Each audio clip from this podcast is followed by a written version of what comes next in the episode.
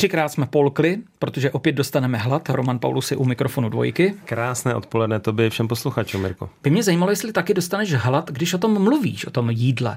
My dostaneme hlad, když tě posloucháme, ale ty také dostaneš Já chuť? Já taky, ano. No, tak to je. Ano. Já si dělám sám sobě chuť tady v tom našem pořadu. Roman vždycky ráno jde před zrcadlo a řekne si, co by chtěl k snídani. A hned na to dostane chuť. Je to tak? Pojďme zůstat ve Španělsku, protože ty jsi byl v Barceloně. Já e, nevím, jaký je třeba velký rozdíl.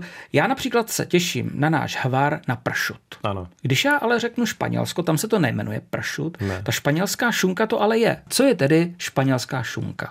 To, čemu ty říkáš pršut a čemu v Itálii říkají prosciutto, ano, tak ve Španělsku se jmenuje jamón ibérico, ano, anebo jamón serrano. A to není sprosté. Ne, určitě Dobře. ne. A jamón je vlastně to slovo pro šunku. Neumím španělsky a snažím se to tak nějak vyslovovat, jak mi přijde nejlíp. V podstatě se dá říct, že to je totéž, to samé. Je to prostě vepřová kýta nebo plec. Ta kýta je asi cennější, která se po nasolení suší v přirozeném prostředí, dobře větraném prostoru, tak se suší. Záleží ale na tom, například z jakého prasete, jak dlouho je sušená a jak jsou třeba ty prasata krmená. Podle toho, co já vím, tak bych řekl, že ty Španělé to dotáhli opravdu nejdál. Když se třeba procházíš na trhu v Barceloně a vidíš ty display, ty krásné možnosti, vlastně, jaké ty šunky, jak zaprvé můžou vypadat hmm. a jakou mají vlastně i kvalitu. Pozná se to i na tom, že ty nejlacinější jsou vlastně největší a ty nejdražší jsou nejmenší, protože hmm. jsou třeba až tři roky staré.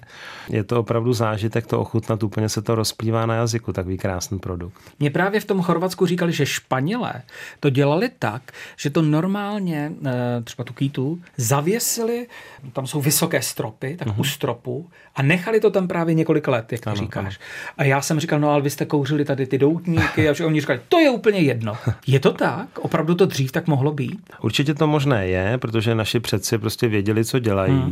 Hmm. Mně třeba hrozně zajímavé přijde, že právě ve Španělsku mají speciální černý plemeno prasat. Hmm. Ta nejvyšší třída té šunky, která zraje nejdýl, je opravdu ta nejkvalitnější, tak se jmenuje jamón ibérico bejota, což je vlastně právě kýta z toho černého prasete, které jsou jaksi ne volně žijící, ale ve hmm. výběhu a krmí je žaludy.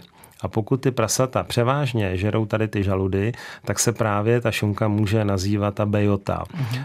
Nejvyšší třída. Krájí se ta šunka nožem na takové tenké malé plátky. Ten, kdo to servíruje, tak má takovou pinzetku, tou si vlastně přidržuje ten plátek. No a já jsem onehdy právě se španělským kuchařem, který uměl takovou jako hezkou češtinu, tak jsem byl na takové akci a tam se ho právě hosté ptali vlastně, co to je, jako co to tam krájí. A myslím si, že typicky španělsky on říkal, a to je jako prosciutto, ale lepší, lepší. Tak si myslím, že to je ten právě postoj těch Španělů k té jejich šunce, ale tady v tom případě si troufám říct, že mají opravdu asi pravdu. Španělská šunka v podání Romana Pauluse bude nejlepší. Teď o ní povídal, třeba nás někdy pozve a přinese. Tak budu na to myslet. Moc děkujeme a těšíme se příště. Mějte se krásně.